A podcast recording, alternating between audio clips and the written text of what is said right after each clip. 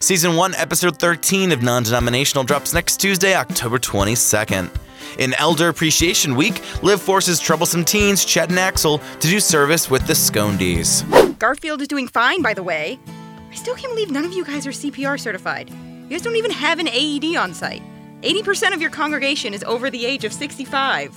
I had AED once and it was not fun. I got it from some sexually confused guy at Diamonds. No, Jonathan, that that's a different problem. Oh. Season 1, Episode 14 of Non Denominational drops on Tuesday, October 29th. In Halloween, a mysterious sound threatens the haunted house fundraiser. What with Halloween night being a full moon and all, you know, makes some people go a bit loony if you ask me. Load of hooey, a monster in a church. That was probably just the wind, right? Get all the dish you'll ever need at www.nondenominationalpodcast.weebly.com and follow us on Instagram at non-denominational scone.